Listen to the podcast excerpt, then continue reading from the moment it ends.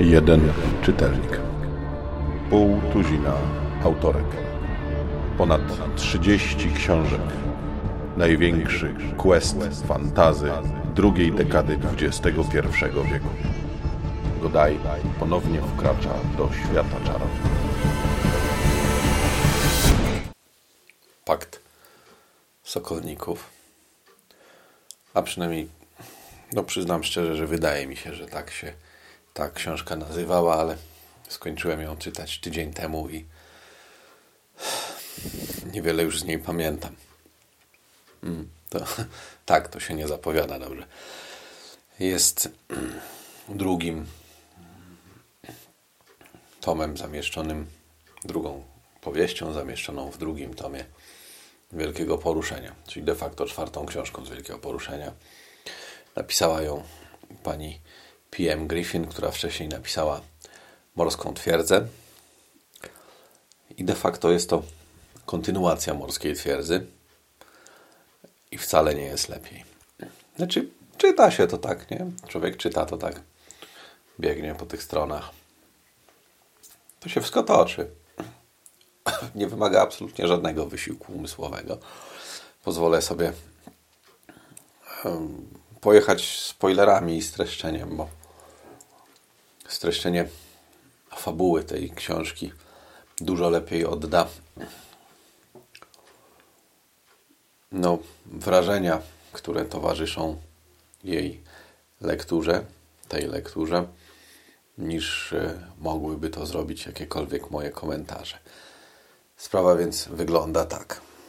Sokolnik, który zakochał się w Lady z Doliny morskiej twierdzy, przybył razem z nią do Estkarpu szukać starożytnych zapisów na temat tego, że w zasadzie dobrze by było się tam osiedlić.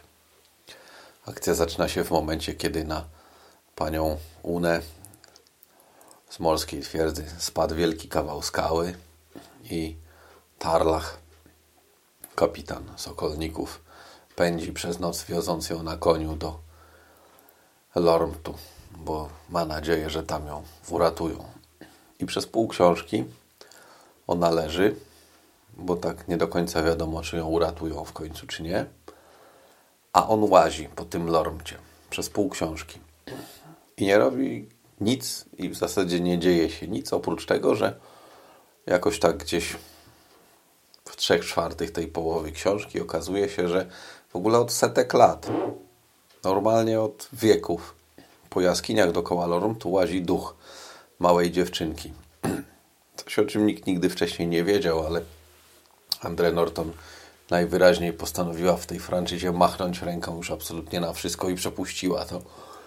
I tak patrzcie, słuchajcie, niewiarygodna rzecz, zupełnie przypadkiem się składa, że Tarlach idzie na kilkudniowy wypad w góry i oczywiście jak przystało na człowieka, który całe życie spędził w górach, wpada do jaskini i zostaje tam na noc i pojawia się duch. A duch ma taką właściwość, że jak do kogoś podejdzie i go dotknie, to człowiek gnić zaczyna. I tak doba, nie? Dwa dni i po nim. No a Tarlach jest tak prawy, że się duch zlepsza i normalnie facet nie ginie od tego wszystkiego i w ogóle ducha wyzwala. No i dochodzimy do połowy książki przez te pół w zasadzie nie działo się nic. Oprócz tego, że jednego sokolnika porzuciła jego sokolica, żeby się e, teraz e, przyłączyć do pani Łuny i żeby być jej sokolicą. Przy czym ona ma jeszcze tego kota, kotkę, co ją miała w poprzedniej części. Nadążacie? To nie jest wcale takie skomplikowane. I nagle w połowie książki okazuje się, że do tu przychodzi ten duch, co to już był wyzwolony i odszedł przez ostatnią bramę, ale okazuje się, że nie. Bo pani Gunnora, którą absolutnie nie jestem w stanie powiedzieć, dlaczego w wielkim poruszeniu ktoś ze Skarpu albo skądkolwiek miałby czcić Gunnorę, która była boginią e, w Hajhalaku i Warwonie. Ale już przestałem próbować dochodzić o co chodzi. Więc pani Gunnora, tego ducha, co przez te wszystkie wieki prawie chciałoby się zaintonować Boże coś Polskę więc ona tego ducha i ten duch miał siostrę i one obie przychodzą i mówią, że jest taka sprawa, że z innego świata przybywa 60 tysięcy wojowników i oni napadną na Hajhalak i że oni są poddanymi sułtana. Znaczy tam sultan jest napisane, ale szczerze mówiąc y, nie mam zaufania do kogoś, kto tłumaczył tę książkę, bo w pewnym momencie e, jest mowa o tym, że sokolnicy po śmierci w walce odchodzą do hollu waliantu. Jak ktoś zna trochę angielski, to e, wie o co chodzi, a jak ktoś nie zna, to chodzi o no cóż, w dużym przybliżeniu sale walecznych, sale szlachetnych, zależy jak to tam można przełożyć na wiele rzeczy. Valhalla to się nazywało w naszym świecie. Halla Valiantu nazywało się w tłumaczeniu Amberu sprzed wielu lat. Coś zgubiłem, nie? W każdym razie Tarlach stwierdza, że jak Gunora chce, żeby oni walczyli sami w 500 przeciwko 60 tysiącom, to niech im otworzy przynajmniej wormhole, w sensie taki portal czasoprzestrzenny. I ona mówi pyk i nagle oni włażą przez bramę i wyłażą e, u siebie w morskiej twierdzy. No bo okazuje się, że najlepsze miejsce, żeby 60 tysięcy sułtanitów przeszło, to jest akurat przed morską twierdzą, bo tak. Przy czym tam są jeszcze super teorie na temat tego, że oni mają dwie bramy i te dwie bramy to są takie jednoprzepustowe, że wszedł i wyszedł i koniec i brama się zamyka i trochę inny głupot. Faktem jest, że w połowie książki okazuje się, że 500 sokolników buduje mur z kamieni, żeby zatrzymać 60 tysięcy uchodźców z Bliskiego Wschodu albo z Dalekiego Wschodu.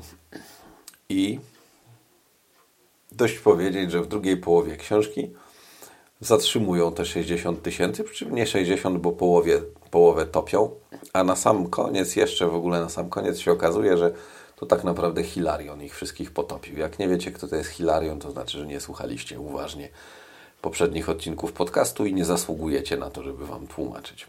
A może to znaczy, że macie e, po kolei pod kopułą i nie zajmujecie się takimi rzeczami. W każdym razie jest to książka.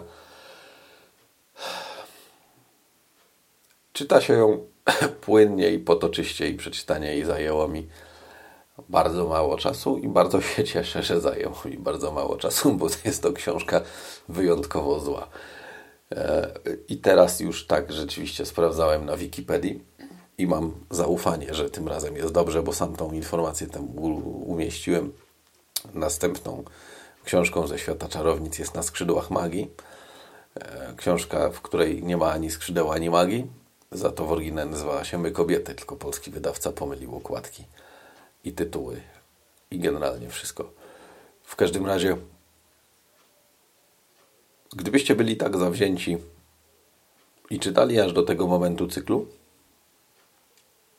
to mogę tylko powiedzieć to, co mogę powiedzieć samemu sobie patrząc w lustro.